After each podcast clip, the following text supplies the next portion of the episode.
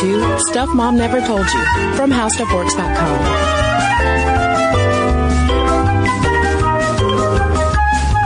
Hello and welcome to the podcast. I'm Cristen. And I'm Caroline. And today we're talking about women mechanics. And to kick things off, we want to talk about a woman named Nancy Boyce, who is a total badass. Yeah, we read this article about a Clark College diesel technician program graduate and reading the article, you're like, oh, this is just going to be one of those like softball, like, oh, rah, rah women articles. But no, this, this woman, there's nothing softball about her.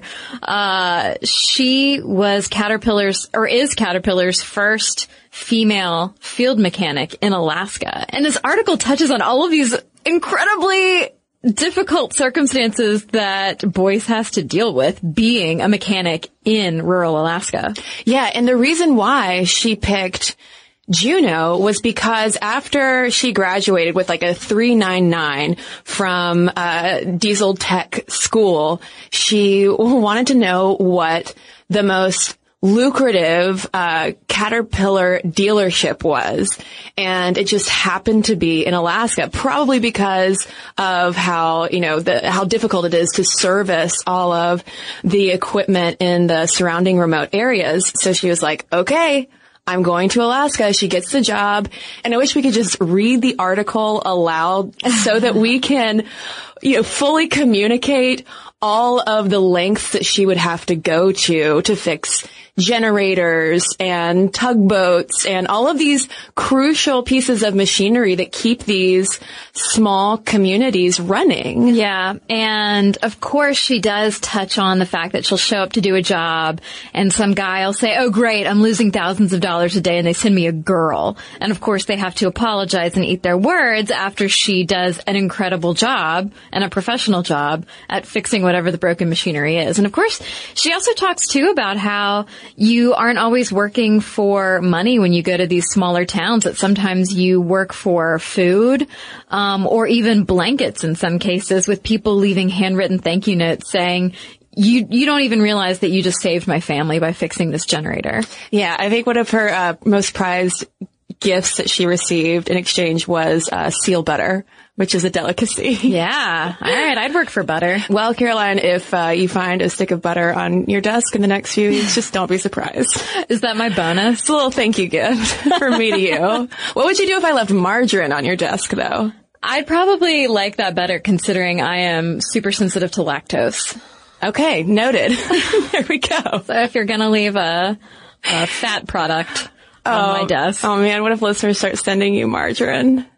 I would think that was hysterical. But back to Boyce.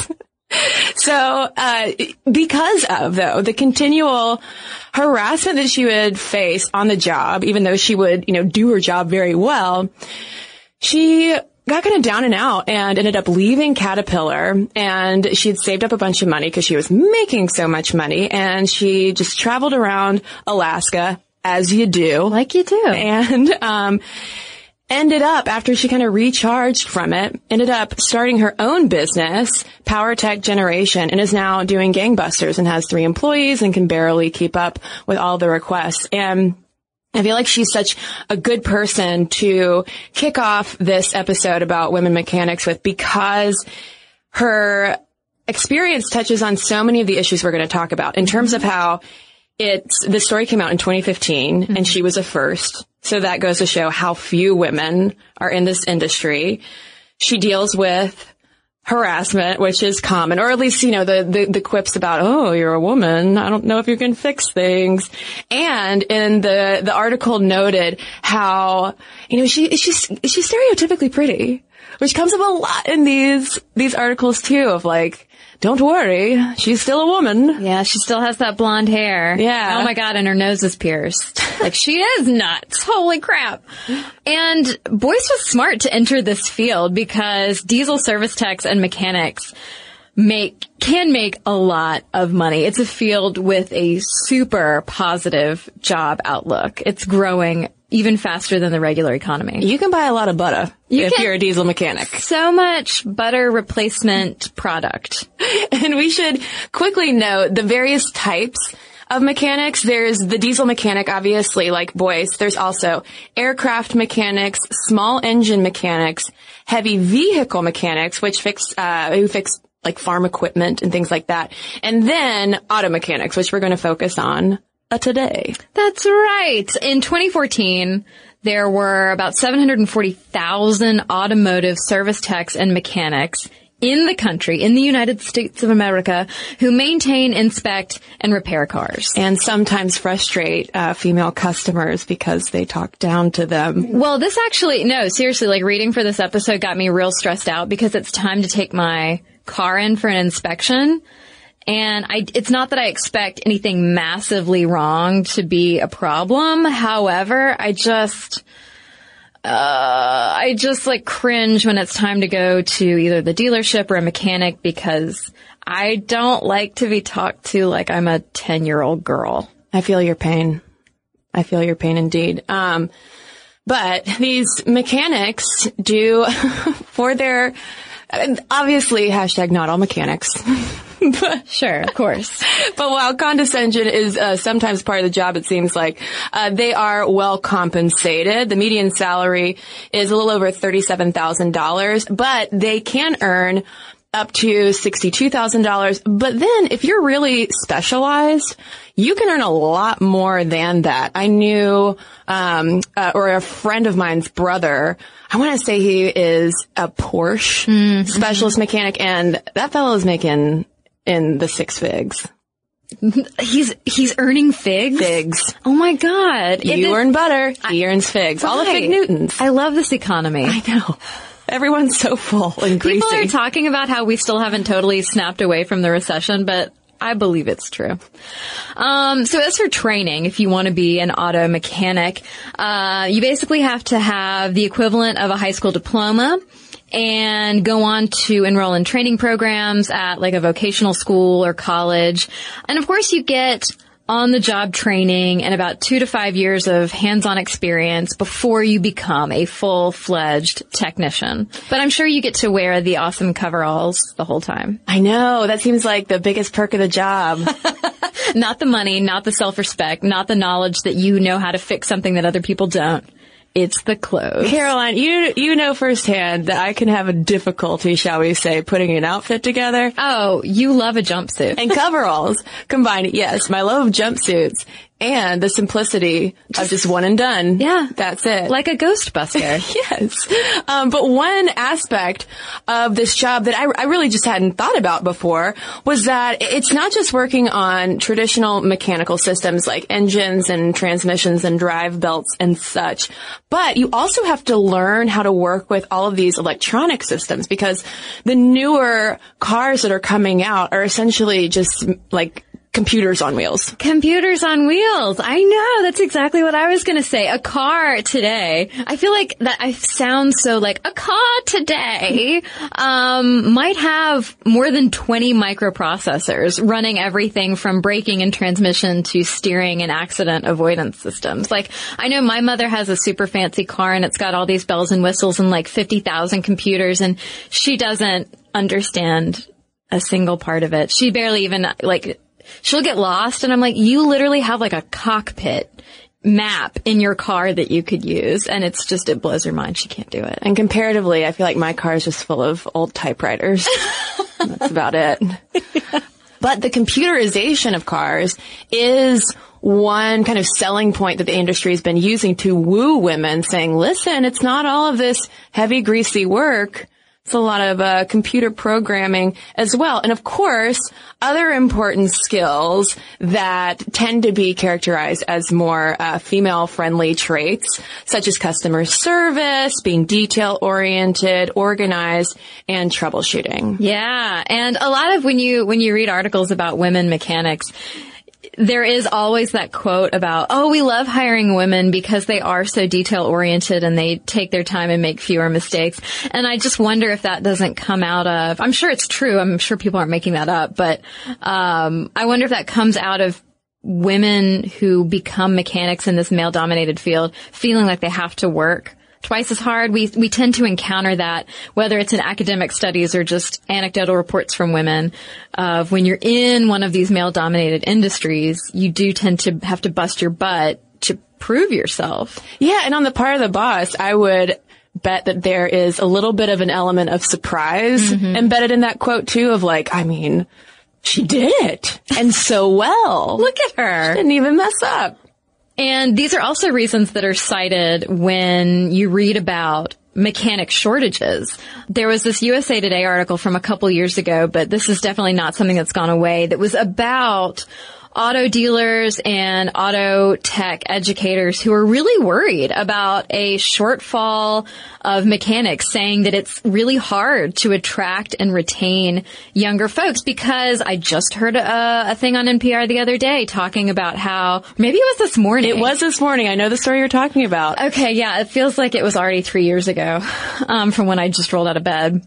But they were talking about how not only younger people, but now it's a trend among older folks as well to let their driver's licenses lap, especially with so many people moving back to, to urban city centers. People are like, well, I don't want the expense of a car. And so if you have this generation that's giving up driver's licenses, they're not as pumped about getting the license and driving and learning how to take care of the car. They haven't taken auto repair or shop classes in high school. If their schools even offer it. Right. And maybe they haven't taken the higher level math and science that's required for jobs like this. So you can imagine that it's hard to sort of woo, as you said, anyone, let alone women to this job. But as Nancy Boyce wisely assumed, I mean, there's, there's great job security. If you study to become an auto tech, chances are you will definitely get a job and you'll be able to keep that job. Yeah. I mean, it's, you know, your local mechanic is not going to be outsourced. That job is not going to go away.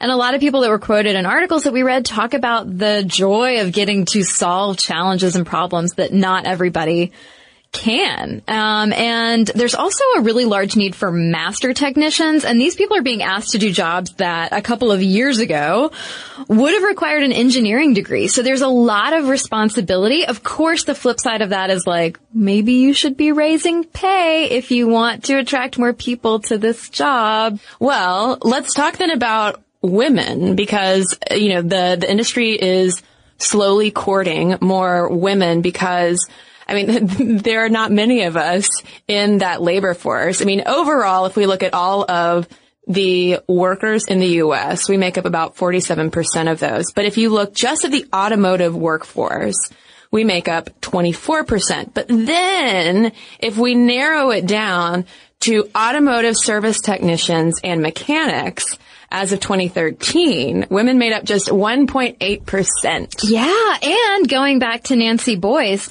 women make up just 0.5% of diesel engine specialists. This is, I feel like this is more than male dominated. like what's, oh, yeah. what's the word for like a step above male dominated? It's doodly? It's super doodly. and I'm sure that we have uh, lady mechanics out there who are just like, oh my god, I can't believe you just said that. Doodly? Yeah, that it's like a super doodly profession. Although how could you deny it? I mean, it's mostly men. Yeah, the stats kind of speak for themselves. Um, and Deloitte in 2015 released their Women at the Wheel Auto Industry Report, and it's great. We're gonna have a link to it over at stuffmomnevertoldyou.com in the source post for this episode. I highly recommend you look at it because it's basically one giant infographic. I don't know if that's as big a draw for everyone as it is for me, but I'm like, oh my god, they just look at all of the great graphics and little stick figures they use. But okay. So anyway, Deloitte talked to a ton of women in the auto industry, not just mechanics, but kind of women overall. And they asked them how to fix this problem. There's so few women mechanics. So number one, the biggest thing I, I, felt like was cited was creating a more flexible work schedule and environment. This was a huge factor for the women interviewed.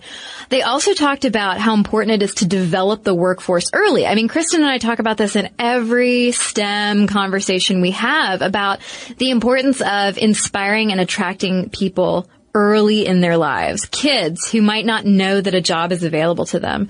Um, because most of the respondents in this Deloitte survey said that schools are not doing enough to encourage girls to pursue automotive careers. And I have a feeling too, for kids growing up, there's a socialization factor where dad might take little Jimmy out and show him the ropes with the, with the family car, whereas little Susie might just be left inside. Little Susie never gets to go to the dealership. No, she doesn't. But of course, another way to introduce a huge influx of women into the automotive industry would be to start World War III.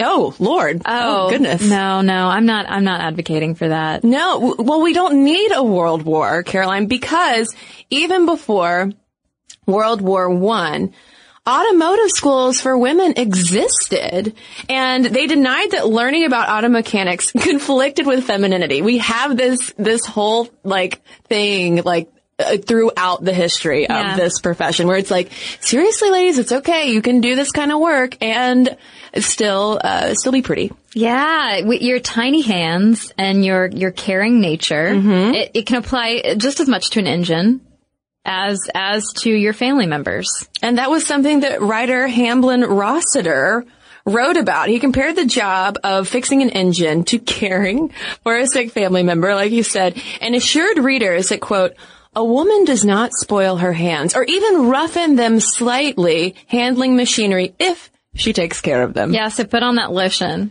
Wear the gloves. Wear the gloves. Make sure when you're washing those dishes, ladies, you use that dish detergent that doesn't, it's got lotion in it or whatever. And sleep with those lotion gloves on to keep your hands extra coat soft. your body in Vaseline. and then get under the hood.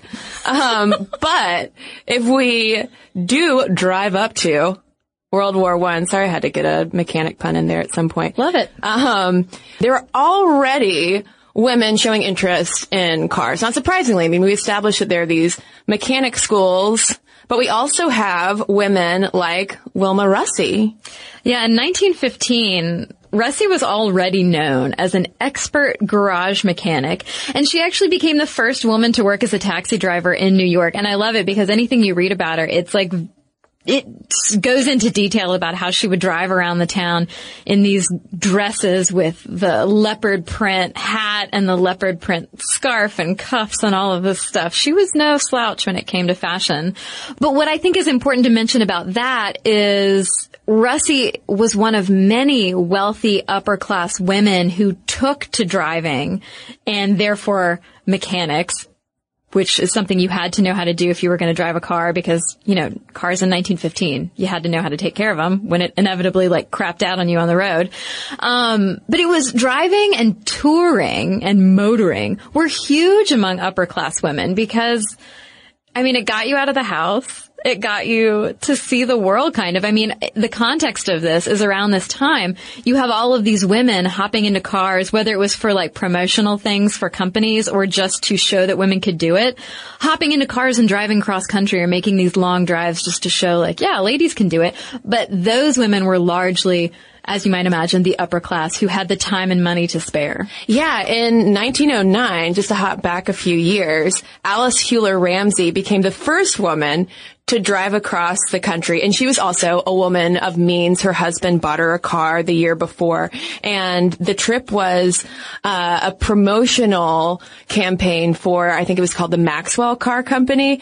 And I, I really love that for propriety's sake, she brought along her two conservative sisters-in-law, Nettie and Margaret as well as a 16 year old friend to keep things lively. But I mean, because the, uh, I mean, first of all, the interstate system was pretty much non-existent. They would have to follow sometimes like telegraph lines just to get where they needed to go. But uh, throughout their trip, they had to fix uh, radiators that had overheated, blown tires. At one point, uh, Ramsey talks about how they got stuck in an irrigation ditch in Wyoming, and she was like, "Oh, it was no big deal. We just took out the block and tackle, hooked it up to a stump, and pulled the car right out." Like you do. Yeah. And she would end up though, Ramsey would end up making that drive, I think 30 times and she was eventually named Woman Motorist of the Century. And so also though, around the same time that Wilma Russey was mechanicking all over New York City, in 1916, the Girl Scouts of America initiated an automobiling badge. And to earn it, you had to demonstrate not only that you had driving skills, but that you had mechanics talent and first aid skills. Basically like, are you going to be able to put out an engine fire when you're driving this 1916 automobile? Well, and as Ramsey had to do, and, and every successive like female driver after that, in 1916, an automotive instructor asserted that there was no reason to assume men were better mechanics than women. But the introduction to one of his diagnostic exercises included the scene setting of, quote, you will kindly imagine yourself 20 miles from home and dinner's getting cold. In the same way as, uh, who was it? Hamblin Rossiter comparing with the engine to a sick family member. Hamblin Rossiter, whose name sounds like an anagram right? Like that doesn't, that's not a name. Hamblin? Get Hamblin Rossiter also sounds like some, uh, Silicon Valley mogul who invented an app that we all use. You're right. You're, you're actually right. I agree with you. No, but I just love that that sexist scene setting for his manual is paired with his assertion that like, yeah, ladies can totally do this. It's fine. Like, ladies, come on, do this job. You, you can totally, you're totally qualified and smart enough. There, it's not a man's job. But when I'm teaching you, I need to put it in terms you can understand. Exactly. Like dinner. And a lot of times these kinds of promotional events like women driving cars across the country were of the angle of, well, if a lady can do it, right. anyone can. So yeah, I mean, of course there's like some sexism rippling throughout it. Yeah, and but at this time, it is getting more and more common to see stories in the popular press about lady mechanics filling in the gaps as men are going to fight in World War One. I. I mean, it was a way for women to serve their country and make money. I mean, it was, it was a great opportunity for women who'd perhaps never worked before. Yeah, there was, um, a 1918 article we found with a photo caption, not exactly a woman's job perhaps, but these patriotic sisters stop at nothing when they have once entered the work. Entered the work, yes. yes. Once they've entered the work. Um, same year, 1918, there was a handbook titled The Care and Management of the Modern Motor Car, uh, that was specifically geared geared toward women. Oh, oh there, here now, we go. Now I'm doing it. And Virginia Scharff, who's the author of the book Taking the Wheel, Women and the Coming of the Motor Age, called this handbook's tone patronizing and jocular, but the important note is that it praised these 400 YWCA auto mechanic grads saying that they were just as good as the dudes in quote mastering the mechanical and technical details of a car and they warned professional chauffeurs to watch out for that influx of ladies because you have to keep in mind you're like why does it matter why do chauffeurs care about ladies driving because chauffeurs were also responsible for fixing and maintaining the car. I mean, everyone's seen Downton Abbey, right? We all know about the chauffeur who had to fix the car and then married the daughter. Whoa, spoilers. That was way back. That was way back. That's, we're way past that now.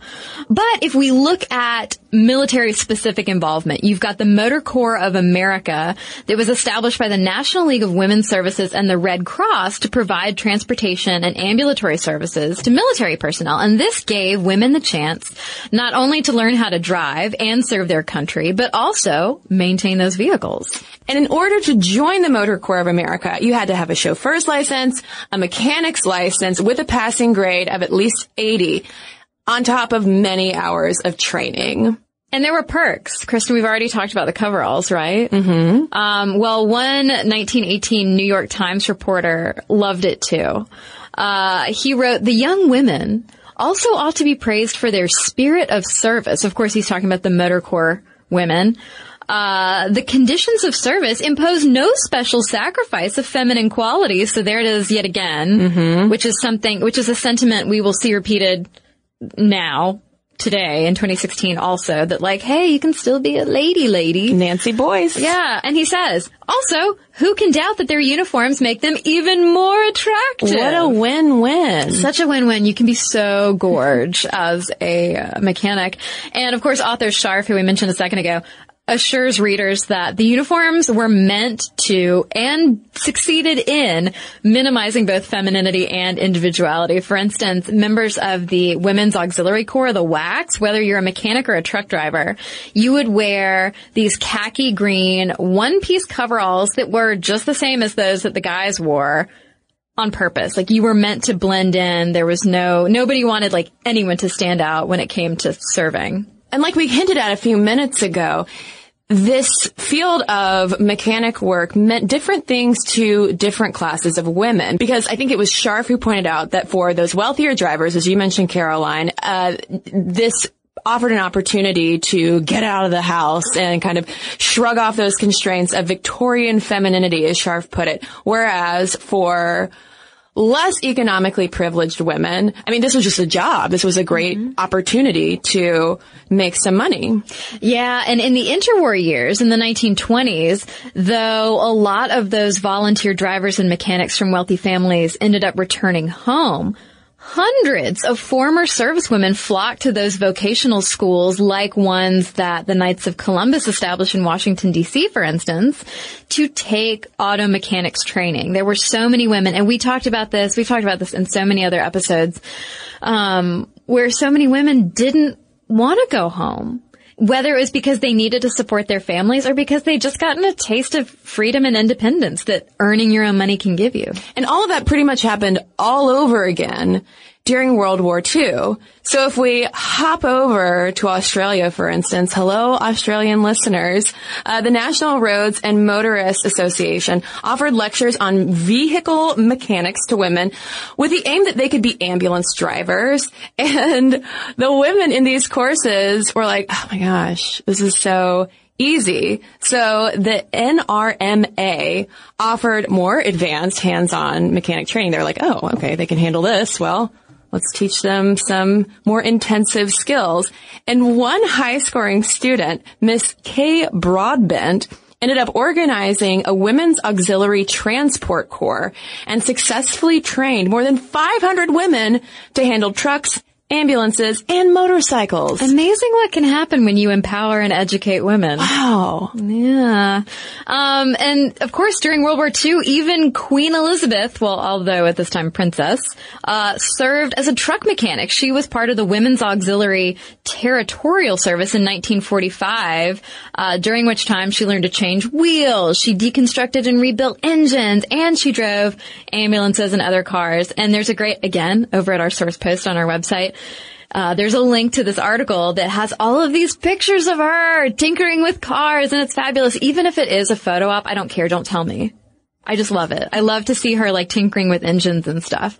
And when we hop back to the United States, there is a slightly different landscape during World War II than there was during World War I, mainly specifically in this case because cars were way more common at this point, as was the knowledge of how to maintain them. So you had all these GIs who could repair trucks and tanks. They didn't necessarily rely on people at the garage. They, you know, if something terrible happened when they were out in the field, they could handle it themselves. But at home, of course, we saw the same labor shortages. Mechanic manpower dropped 40% in the U.S. between December 1940 and 1942 and you had new car manufacturing that was halted in favor of the war effort. So, what does that mean? You don't have any men to do the car repairs and you don't have any new cars. You can't like buy a new car when your old one craps out. You have to repair the one you have, which means that you have this influx of women into garages, into military garages. So not just the garage on the corner and also just learning to repair their own family's car. And car companies were directly recruiting women. Uh, for instance, by 1943, the Studebaker Corporation declared women can and must be employed for automotive maintenance service. And author Kevin Borg talks about the parallel rise of Rosie the Riveter and Mary Jo the mechanic. Did he make that up? Because I had never heard that before. I hadn't either. I googled it and only his book came up. Okay, yeah. And that's fine. That's totally fine. I know. I wish that she really existed though. Yeah, if only we had artistic listeners who could possibly artistically interpret what Mary Jo the mechanic, uh, Rosie the Riveter's friend might look like. I'm just going to leave that leave that right there. But Borg discusses my new hero uh, the 90 pound Evelyn Mighty Might Rand, who attended a Boston trade school with 40 other ladies, and they ended up working at an army ordnance shop in Maine, first as mechanic helpers, then as straight up mechanics. And what's so great about the story is they were paid comparably to what men made. Uh, and Rand told Borg, uh, we did all types of work on 10-wheeler trucks, jeeps, Dodge weapon carriers, and staff cars. We overhauled engines, did tune-ups, relined brakes, greased vehicles, and whatever was written up on the job order by the inspector. And so Mighty Might, she ends up getting promoted to the machine shop where she overhauled carburetors, generators, distributors, on and on and on, and worked on brakes. And when her shop closed in 1944, she wasn't sent home. Mighty Might got a raise and was transferred to Dow Air Base to continue rebuilding and repairing ordnance vehicles. But as is the case with so many women, whether you're a Rosie or a Mary Jo, once the war was over, Rand told Borg she was heartbroken because she had to return home. Oh. Yeah. And we'll talk about what happened after the war when we come right back from a quick break.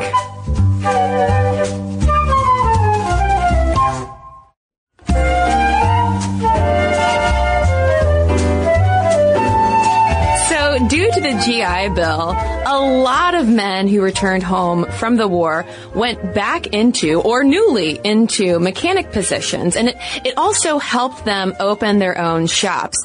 So in 1950, at the end of the spike we were talking about, in lady mechanics, more than 4,000 women auto mechanics were listed in the U.S. Census, which was a 340% increase over 1940 figures. But keep in mind, this is still not even 1% of the whole pool. Yeah, I mean, it sounds great that in 1950 you've got this many women working as mechanics, but as Cristen said, that was the end of the spike. That yeah. was, that was it. By 1960, only about 2,300 women auto mechanics were listed in the U.S. Census. But, I mean, it's not like they disappeared. They obviously were still, women were still employed as mechanics. In 1995, Women in Technology News interviewed Betsy Hoffman, who at the time was the chair of the automotive technology department at Vermont Technical College. And Hoffman was the first woman in the United States to hold the Automotive Service Excellence L1 Advanced Engine Performance certification. And she this should be a familiar refrain, got into mechanics because she didn't have the money to take her car in, had to learn the repairs herself, wanted a stable, steady job where she could earn a good paycheck. I feel like the theme of this episode is really just sisters doing it for themselves. Yeah, absolutely. And Hoffman predicted, quote, enormous opportunities for women in the automotive field and fewer and fewer obstacles to their success in it. Why? Because of those things that we mentioned at the top of the podcast. The fact that it's almost more mentally challenging than physically challenging with the move toward electronic components and really light parts. And the fact that like even male mechanics, as Hoffman pointed out, are going to rely on lifts, levers, and teamwork to get all of this stuff done. It's not like you are individually by hand expected to lift a whole engine. And we're also seeing a small but notable trend of, again, sisters doing it for themselves, um, such as Patrice Banks, who is an ex-DuPont engineer who's kind of become the face of women getting into the garage and also starting their own garages. So uh, she gave a TED talk about this. There are all sorts of articles profiling her. And uh, the gist of it is that she couldn't find a female mechanic. So she became one. She yeah. talked about how fed up she was with feeling like what she called an auto airhead and getting scammed by, quote, the male dominated car care industry. So as she was still working as a DuPont engineer, she took community college classes for two years on the side earned a diploma in automotive technology and ended up founding the Girls Auto Clinic in 2013, which I believe is in Philadelphia. Yeah, I mean, she talks about how she wanted to correct the gender imbalance in the industry because unfortunately Hoffman's predictions never came true. That was back in 1995 that she's like, more and more women are going to do this. There's fewer and fewer obstacles. We've yet to see it happen. And so Banks's goal is to sort of decimate that discrepancy. Um, her Girls Auto Clinic organization offers free workshops that teach women how to learn how to take care of their cars, how to talk to a mechanic, and what to do in an emergency. Um, she's also in the process in Philadelphia of opening an auto shop that's tailored specifically to women and staffed by lady mechanics and technicians. And it'll include a nail salon, which at first I rolled my eyes at. I will admit, I rolled my eyes at that at first. I did too. But have you ever had to wait at an auto shop or a dealership? Absolutely. It's obnoxious. And especially if the Wi-Fi is spotty and you can't do work, I never have time to get my nails done. there you go. I was like, you know, Banks is onto something. But the eye rolly part of me, like that totally does play into all of these narratives about like, well, you've still got to be girly. Oh, don't worry, you can still be girly. But I'm, I'm, once I thought through about like, oh, actually, I would probably take advantage of that. I unrolled my eyes. I'm, I'm happy to report. Well, and it reminds me of the mechanic shop that's been here in Atlanta for a while called My Favorite Mechanic is a Woman. I don't think that they offer manicures, but No, and I'm fine with that. But I know a number of people who go there Yeah. and get great car care. Um, and one thing that we really haven't talked too much about in this podcast is how women do often feel bamboozled in mechanic shops. Um, there was a 2013 Northwestern University study that confirmed this as well. Uh, it found that auto repair shops tend to give women significantly higher price quotes than men when customers are uninformed about market prices. And I've noticed that in my personal experience as well. If I go in clearly not really knowing what's wrong, I will get all sorts of diagnostic problems and suggestions. But if I go in knowing exactly what I need, then that's, I mean, that's it. It's kind of like if you show some knowledge and you show what's up, then it's, it seems like you tend to get less pushback. Yeah. And, and you see that in comments about, on these types of articles, people being like, man or woman, if you don't know anything, you'll probably be taken advantage of. And I hate that that's the case. Why can you not just go into an auto dealership or mechanic shop and be treated honestly no matter who you are or what you know? Wouldn't that be so nice? That'd be so nice, but that's the kind of stuff that these women are, are pushing back against. There's also um, Julia Johnson, who started the Heart Wrenchers Auto Club in San Francisco in 2010, and they do free car repairs for low-income folks. They teach Girl Scouts and other kids basic auto maintenance, and they generally just work to support and inspire other women to not only take care of their cars themselves, but get into the industry. I love it. Yeah. I love that kind of work. And this is something that's not just happening in the U.S. If we go over to Nigeria, Sandra Aguebor started the Lady Mechanic Initiative, which has seen more than 700 women across five states graduate since 2004. And of spring 2015, more than 300 women were on the waiting list to take the two-year program. Yeah, this woman is amazing. So Aguebor recruits women who are in pretty risky situations. She visits brothels. She visits poor areas where there's a lot of drug activity.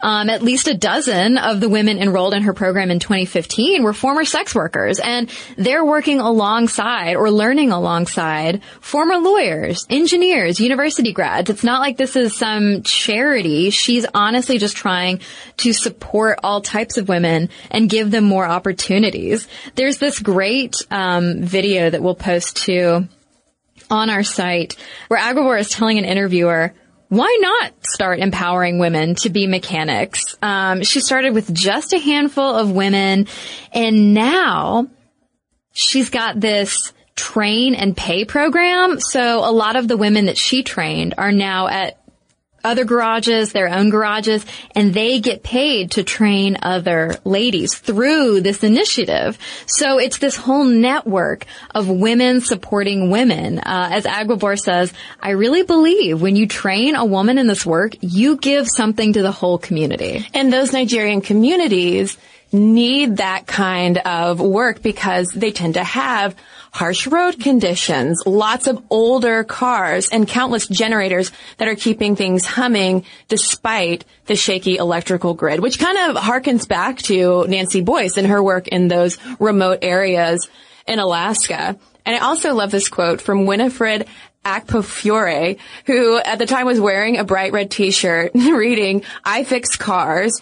And she says, in Nigeria, this job isn't common for women. So if you do it well, people will really admire you.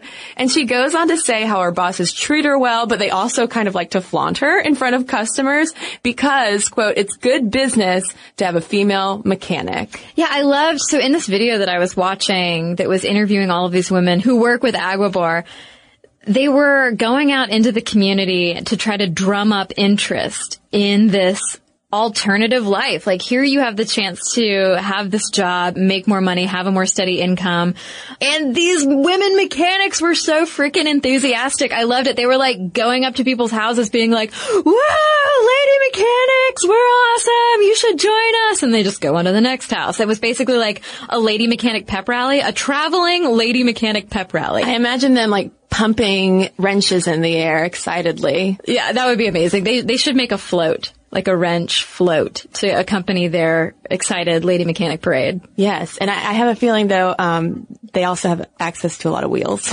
Probably. So yeah, they could, something. They could use that too. Something tells me that would be the case. Or maybe just drive a car around. oh yeah. Hmm. But I don't know. I feel like a parade is more effective. Yeah. We, I mean, here's the thing. We got a lot of ideas.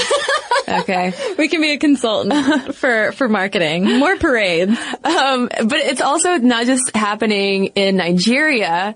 There have also been stories about this in Senegal where women own and run shops including Femmes Auto Chicory Mechanic and Fatou Fatou Mercedes, which was founded by two cousins both named Fatou, as you might imagine, who trained for seven years and saved up to open their own shop. And I love it. They said that we were the only two with enough courage because the rest got married.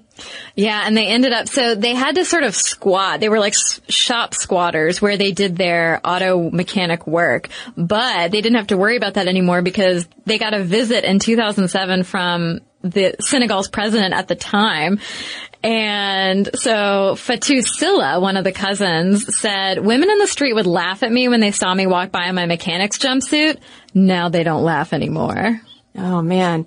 But it's interesting though that at Fatou and Fatou Mercedes, they don't actually have any female mechanics on their staff. They own and run the shop, but you need an advanced degree to work on luxury cars. And so there is that deeper issue of when you get people access to education, then they can have those higher paying jobs. And that's true globally true. That's not just in Senegal.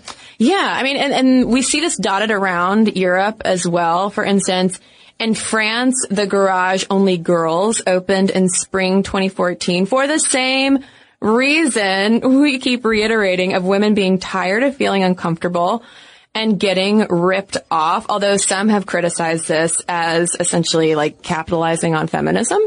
Um, then also though, if we pop over to England, Caroline's Cars, hey, hey. it's a shop for you, uh, is an all-lady garage started by Caroline Lake.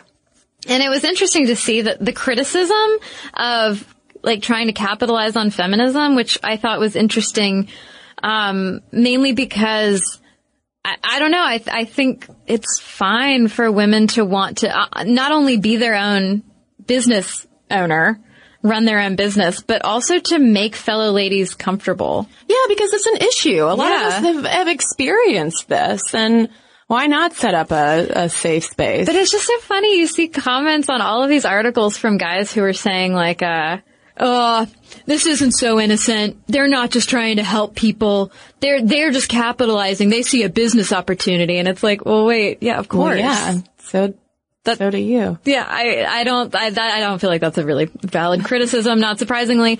But, um, if you, fair listeners, want to find your own lady mechanic in your town, there's this website, Women Auto, A-U-T-O, no, dot com, which lists auto shops and free workshops that feature women and support women. And you know what? Uh, if there are any women mechanics listening, if you want to shout out your uh, place of business to us, let us know because we could create our own Sminty archive of of lady auto shops as well. Where where are places that are friendly to lady customers? Yeah.